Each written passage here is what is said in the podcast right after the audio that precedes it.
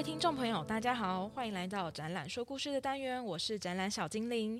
今天很高兴能够邀请到二零二二台湾国际陶艺双年展的参展艺术家刘荣辉老师来到节目当中，分享这次的展出作品和老师一路的创作心路历程。刘老师从事专业的陶艺创作约莫三十年的时间，曾获得多项大奖的殊荣，例如南瀛美展首奖、工艺竞赛一等奖、台湾陶艺评审特别奖、罗马尼亚国际陶艺双年展首奖以及西班牙国际陶艺双年展首奖等多项大奖，非常厉害。作品呢也典藏于多个国际与台湾的美术馆。我们今天非常高兴也非常荣幸能够邀请到老师来到我们节目当中。老师这次展出的作品分别是两件，而且这两件是特地为了我们双年展制作的，云会二零二二和永恒的云景二零二二，是放在我们的展览子题无形自然转译。所以呢，想要请问一下老师，当初听到在子题无形自然转译当中有什么样子的想法，所以才会创造出这两件作品？这两件作品呢，一件是云会系列，一件是永恒的云景系列。云会系列我们大概有六十件作品啊，然后当初在构思的时候没有太具体的画面，那想象那个云缭绕在山头的画面，然后我想说，哎，用国画的方式只勾勒它的线条，但是要用立体的方式呈现出来。因为没有太具体的画面，所以我每一件作品制作都是随机的，几乎都不会重复。那我准备的数量大概是我设定的数量将近一倍的数量。所以我这次大概准备了可能一百多件吧。那我在作品烧制完成以后，才会开始做作品的编排。我作品是一件一件的排列。那我编排的方法是，我会先放一张很大的白色背景纸，啊，模拟墙面放在地上，正上方会架了一台相机。那在拼凑的过拼凑的过程中，我会每排列一件就会拍一张照片来做记录。那我将每一件作品在排列的时候就要找它适合属性的位置。其实我在这次在排的时候，有时候会不太顺利，或者排的排的时间太长了，排的感觉就会跑掉，所以常常排一排就要暂停，或者隔天再继续。那有时候隔天继续的时候又重来一遍，因为前一天的感觉不太对。对，那那这件我像这件云会系列作品，我大概排了一个多星期吧，对，才决定现在的作品的样式。那其实会决定现在作品的样式，其实在过程中才会产生的，不是在一开始设定的。我觉得这是最有趣的地方，可能只有想象的画面，但是到最后决定的画面是在你过程中不停的调整才会有结果。对，那这次做了一个尝试，就是这个山的线条，因为要在一个很大的空间呈现出那个云朵缭绕山头的构想。那我最后做的方法是，我的山是用土条成型的，然后要把那个山头和山间隐隐约约的感觉把它表现出来，有一点那种云雾缭绕朦胧的气氛。有，因为我刚刚老师在布展的时候我也上去看，就大家最印象深刻的一定知道老师的作品就是有那个云的意象，对，然后这次又有山的意象，而且我发现山很特别，就是表面也是有一些纹路的压印。嗯，那请问老师，这些纹路的压印有些是文字，有些是图腾，那些有代表是什么吗？呃，上面那些压印是我之前做了很多文字的系列，还有云的图腾的系列，然后有些我有做模子，那那些模子有些时间久了已经破损了，那我就拿那些破损的模子来压到我现在在做的作品上面，算是一个我的符号吧，我的我的过去的记忆，我把它留在现在的作品上面。然后就感觉好像创作也是一样，像一路爬一座山，慢慢的攀爬，这些记忆跟这些纹路都印在这个老师的创作上面。对对对，在做的时候就会有一些回忆在里面。对。对，嗯，还有那个云雾缭绕，因为老师的云很特别，它不是一片，它是有一个立体感的，有点像是很多个小杯子堆叠在一起，可是那个杯子就是有种云的意象。好，讲杯子可能有点俗气了，就是大概是一个手可以捧起来的那个形状。对，呃，我的如果单件作品的话，每一件都是一个容器，嗯，这些作品是从容容器开始发展出来的，所以它最早的功能性是画器。我是拿来插画用的，所以它每一件作品放到桌上，它是一件画器。对，然后后来我才发展现在的作品样式。原来是这样，因为现在云会这一件作品它是全部壁挂式的，所以我们就可以看到开口然后有那个云线条的意象。可是很特别的是，永恒的云景又是在一个展台上面，所以我们看到它的那个意象是一个立体感，是有一个高度存在的。然后老师的支点都是很尖的支点，这跟以往一般做陶的思维模式又不太一样，因为做陶好像比较想要讲求一个稳定感，但是老师就又用了很多不同的支点，但是又又很和谐、很稳定的把它们放在展台上面。想要请问一下老师，大概是怎么样去构思这件立体的作品？永恒的云景这个系列是我想要表现的是用无形的云撑起有形的山。对，那我想要做这样子感觉，就是有种又真真实实又又好像有一种仿佛在时间之外的永恒，它是跟我们感觉的时间是不一样的。对，那、呃、这件作品其实像刚刚讲的，有一个制作上面比较重要的地方，因为它是它的支撑点很小，对，然后跨距很大，那跨距中间的地方几乎都是悬空的，然后那个山的物件其实它有一定的重量，所以云在粘放的位置就很重要。因为我做了很多支架，每一件都有非常多的支架，当烧完以后，支架拆掉以后，它的稳定性就会马上显露出来，我的位置到底对不对？它比较在制作上的困难度在这里。因为老师的这件立体作品是感觉它全部都是浮起来的，因为它的支点很小，然后呢在作品的底端的支点非常细小，但是在上面又有非常厚重的山的感觉，然后被云这样整个包覆，错落有致的镶嵌在一起。对，所以会让人家觉得有种头重脚轻的感觉，但是这种头重脚轻不是一个不稳定，但又意外的很和谐，会让人家很好奇说，哎，到底是技术面怎么去突破的？呃呃、现在看到都是成功的作品，当然是过程中有几个不成功的作品让我找到问题点，然后还有制作的时候每一个步骤要很小心吧，该粘粘的地方要粘好，对，然后支点的分 很, 很靠经验，对对啊，支点分布的要很很就是位置要抓得很好。啊，有些作品可能出来的时候站得住，但是你一碰它，它就往某方向倒过去。哦，对，所以要把要解决这些问题啊，但是我觉得这都是用经验去解决了，就是一定有一些失败以后就会知道问题在哪里。那当初怎么会想要这么逼迫自己做支点这么细的作品？其实我会有这个创作，它的来源是其实有一段时间我常常拿着保丽龙去切造型。哦，对，但我要切的不是现在这个造型，嗯，是我在切别的造型。那我切了很多之后，突然从不要的要回收的保丽龙里面啊，拿出一个保丽龙，我觉得它非常的好看。Uh-huh. 对，我说哎，这个东西如果悬空起来，真的自己觉得很有感觉了。那我就拿那件试做了一件。那其实那件就是我参加西班牙竞赛的那一件。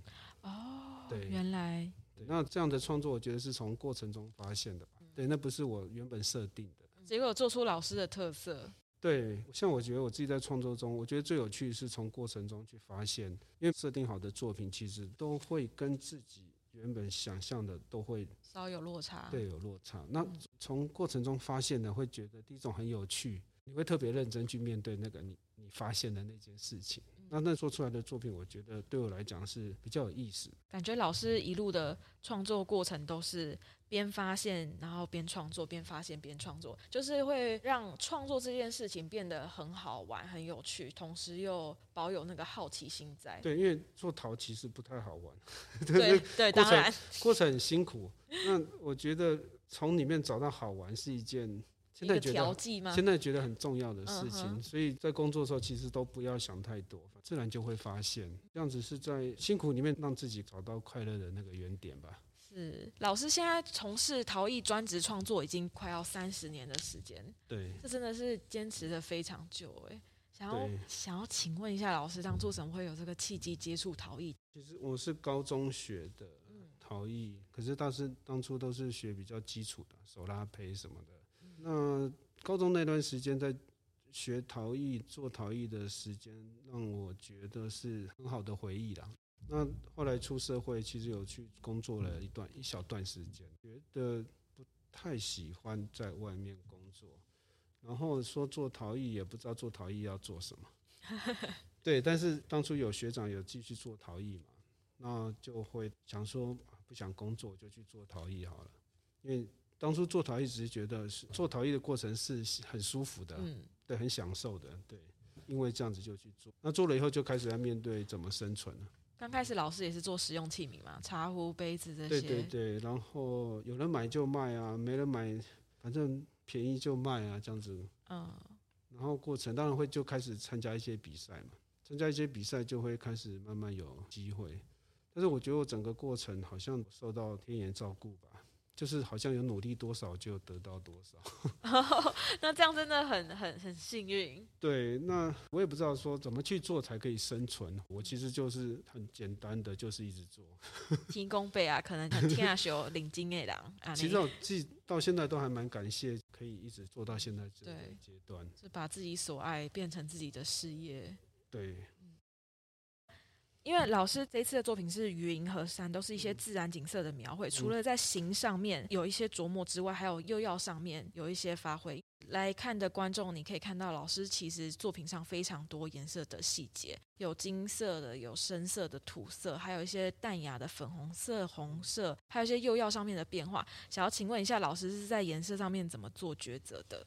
颜色的话 我, 我用的颜色还蛮多的、哦、用了红色、蓝色、绿色、金色、黑色、白色，那些粉红色，这些颜色其实是我长期下来我在做陶使用的颜色。这些作品就是让这些颜色在一个画面，但是我要尽量做到它是协调的。还有一个重要的是，像国画来讲就是干湿浓淡，就是亮面、无光面、消光面，还有各种的亮面不同，然后让它在一个画面是协调的。再加上我作品的层次，每一个层次都不同，那主要就是在这些所有东西里面做出一个平衡，画面是协调的。那最后如果是墙面作品，然后在空中再作画一次，画出云和各式的样貌。对，我觉得我最后行为是这个作品有点像绘画的感觉，所以我 会, 我会最后取它叫云绘系列、嗯、那我希望远看是一个画面，近看其实它有非常多不同的层次高低，从斜的角度看或正面看，它其实会看到不同的东西。对，加上打灯，然后有灯光光影，所以又更加强了那个作品的层次。对对对，那这次排完以后发觉最后原来在看留白的地方，对，不是在看作品，是看留白的地方。我在这次排的时候看到、欸、那个位置，我觉得让我很有感觉、嗯、因为传统的中国山水也是在讲求留白。对，因为其实中国山水我其实没有太多太多太多的琢磨、嗯、但是你在做的时候你就会发现，哦，原来那样的感觉，你可能曾经有、呃、了解一些中国山水在讲的留白，才会感觉哦，原来为什么就是不是用书读到的那种，是你自己在安排上面就会慢慢发现一些一些东西。对，就是视觉需要有休息的空间，所以才会更凸显作品本身的精致度。对，那我觉得这东西对我来讲，就是让我去从文字上去看到那些我觉得对我没有意义，让我自己做的过程去发现的时候，我觉得那个比较能够感动我自己吧。是，而且这次在展场展览的是，我们先有一面墙是云绘，然后在一个展台上面摆了永恒的云景。那观众朋友们可以在云绘跟永恒的云景中间走动的时候，就有点深浸在老师创作的山水风景当中。老师当初的安排也是想说要这样子让观众有一个互动嘛？对，当初是这样的想法。那会得到什么样的感觉自己没有办法太确定，但我想我自己在里面的感觉和观众在里面的感觉可能都有不同的感受吧。是，到时候希望有些人可以给我一些回馈。对对 对, 对，欢迎大家跟老师分享你们的感受。那老师最早期是先得到南影奖吗？对，非常年轻耶。运气好。哎呦，老师有实力啊，老师太客气了，因为南影奖真的很难赢耶。对啊，就有点吓一跳。所以老师是二十六岁得到南影奖之后就全职创作？就没有，其实怎么走怎么做其实都不知道，就是边走边看。对，我其实做了十几二十年，我都不知道再来怎么做。但是就是就是做，因为不、呃、知道怎么讲，好像就不想思考那么多。那当然后面结婚嘛，生小孩，我还蛮喜欢小孩的，所以我当然工作时间之外都是陪小孩。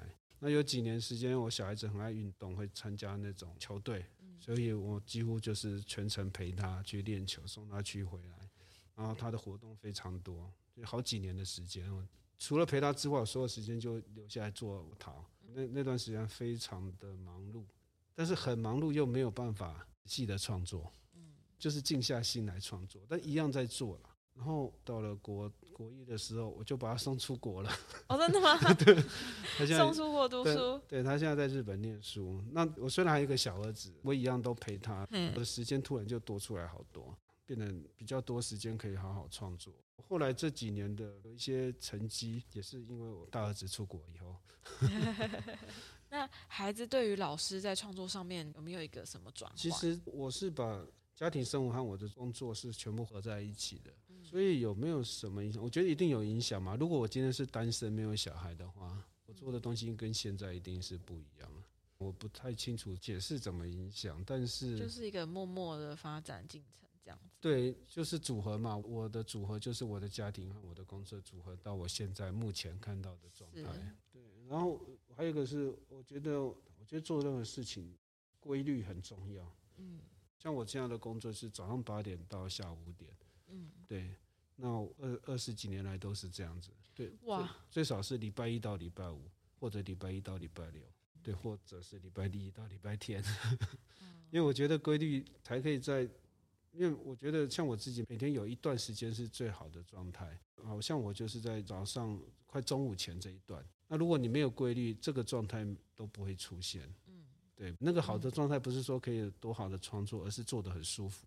嗯，对，而且其实效率才会出来，因为做陶我觉得工作非常的繁杂，太多事情了，那你一定要训练到自己有效率啊，有效率就要规律，就是这样。哦，对， 对，这样子有点像算是打卡上班，但是是在做自己喜欢事情打卡上班。对，但是有时候这种东西也是你最后面对自己、面对现实，然后这些事你要面对社会的时候，不得不这样子。那后来发现这样才是好的。对，也许刚开始感觉会辛苦，但是后来发现这样子才不辛苦。嗯，因为可以看到每一天都有一些进度，一些进度。对，感觉时间不是被浪费掉的。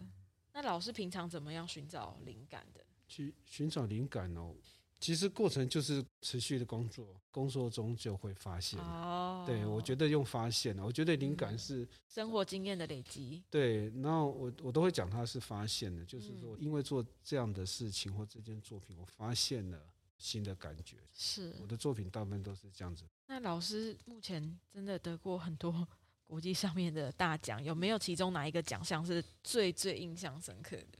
最印象深刻应该就是西班牙的。那就刚刚提到这个作品其实是从要回收的保丽龙保丽龙里面发现了一个很好的造型，而且我当初一拿起来放那个角度就好美哦，嗯、而且正好又是悬空的，我想要把它悬空起来应该漂亮。对，我就很兴奋的隔天马上就做，然后完成就做做拿去烧，烧完了觉得好像没有把它拿去做什么，有点可惜。对，有点可惜。对，我就想说参加这个竞赛，那参加以后也其实真的是吓一跳，我想说有有入选就偷笑了，结果是得到首奖的肯定。对，那这个整个创作过程其实很短，但我觉得很有趣，就是它是一个不经意的一个发现，然后有得到最后这样子的结果。所以我后来觉得，哎，在创作里面其实去寻找这样的东西还蛮有趣的，因为我们常常因为已经设定目标，所以在目标之外的事情都不感兴趣，对，也不会去理会，也不会花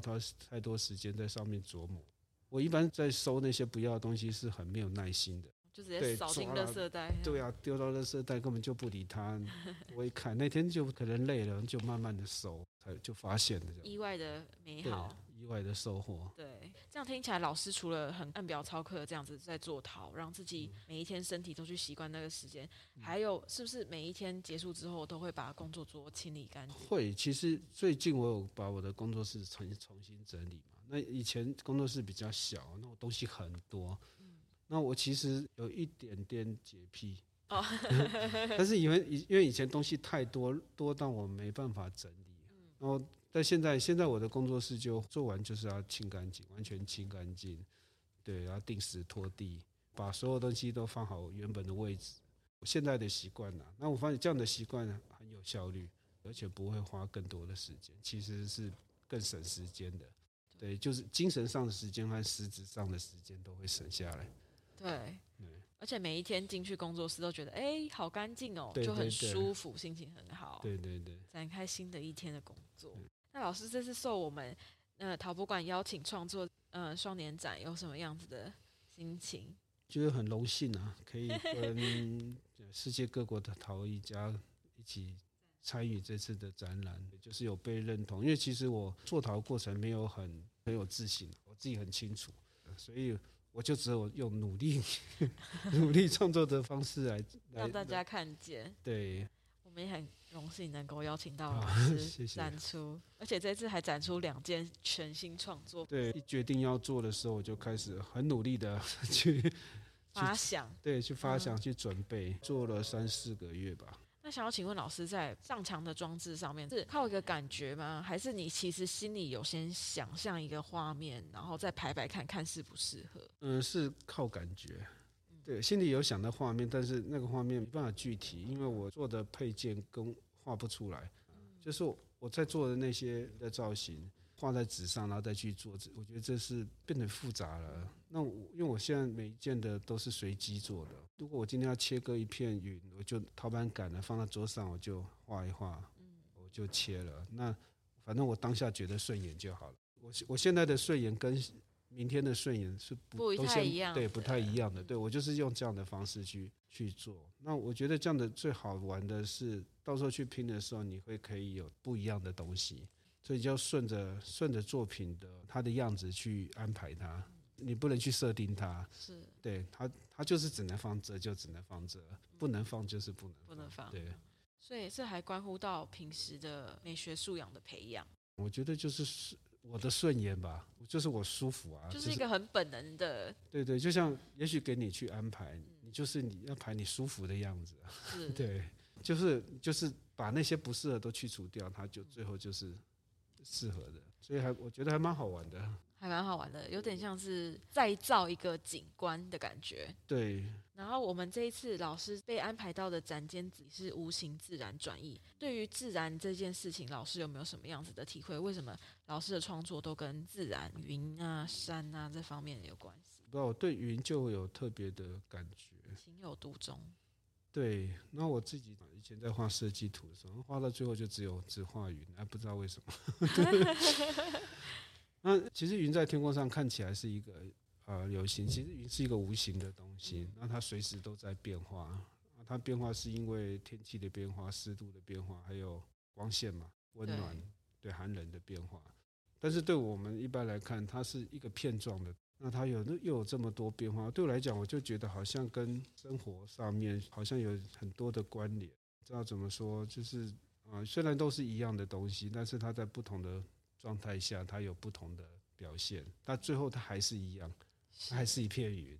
对、嗯、我后来会做这些系列，就是说如果我做很多不一样的云，如果每片云层次都不一样，那颜色都不一样，然后有下雨的时候的云，阳光强的时候的，有逆光的、顺光的云。对，那我如果把这些元素条件都放在我的作品里面，最后再来安排这个天空，我当初会有这个一连串的想法，然后回到就说我要先做一件作品。那当初又想到它要有实用性，它的单件是有实用性，它的组件是有装饰性的。对，其实讲这样那么多，其实是一连串的一个小想法、嗯、然后把它分析出来是这么多元素在里面。对对，然后再去做深入的发现。对对对对，后来觉得越做越好玩，就觉得这个过程当中，我也陪我小儿子在玩乐高，那、嗯、我们去那个卖中古的乐高地方去挖零件，我觉得哎，我做的这个过程跟乐高他们原始做玩具的创意的那个点蛮像的，就是所有的零件都可以组装，所有零件都可以分开去别件的作品上面再做重新组装，有一种共同点。还是我有被它影响，我自己也不清楚。对。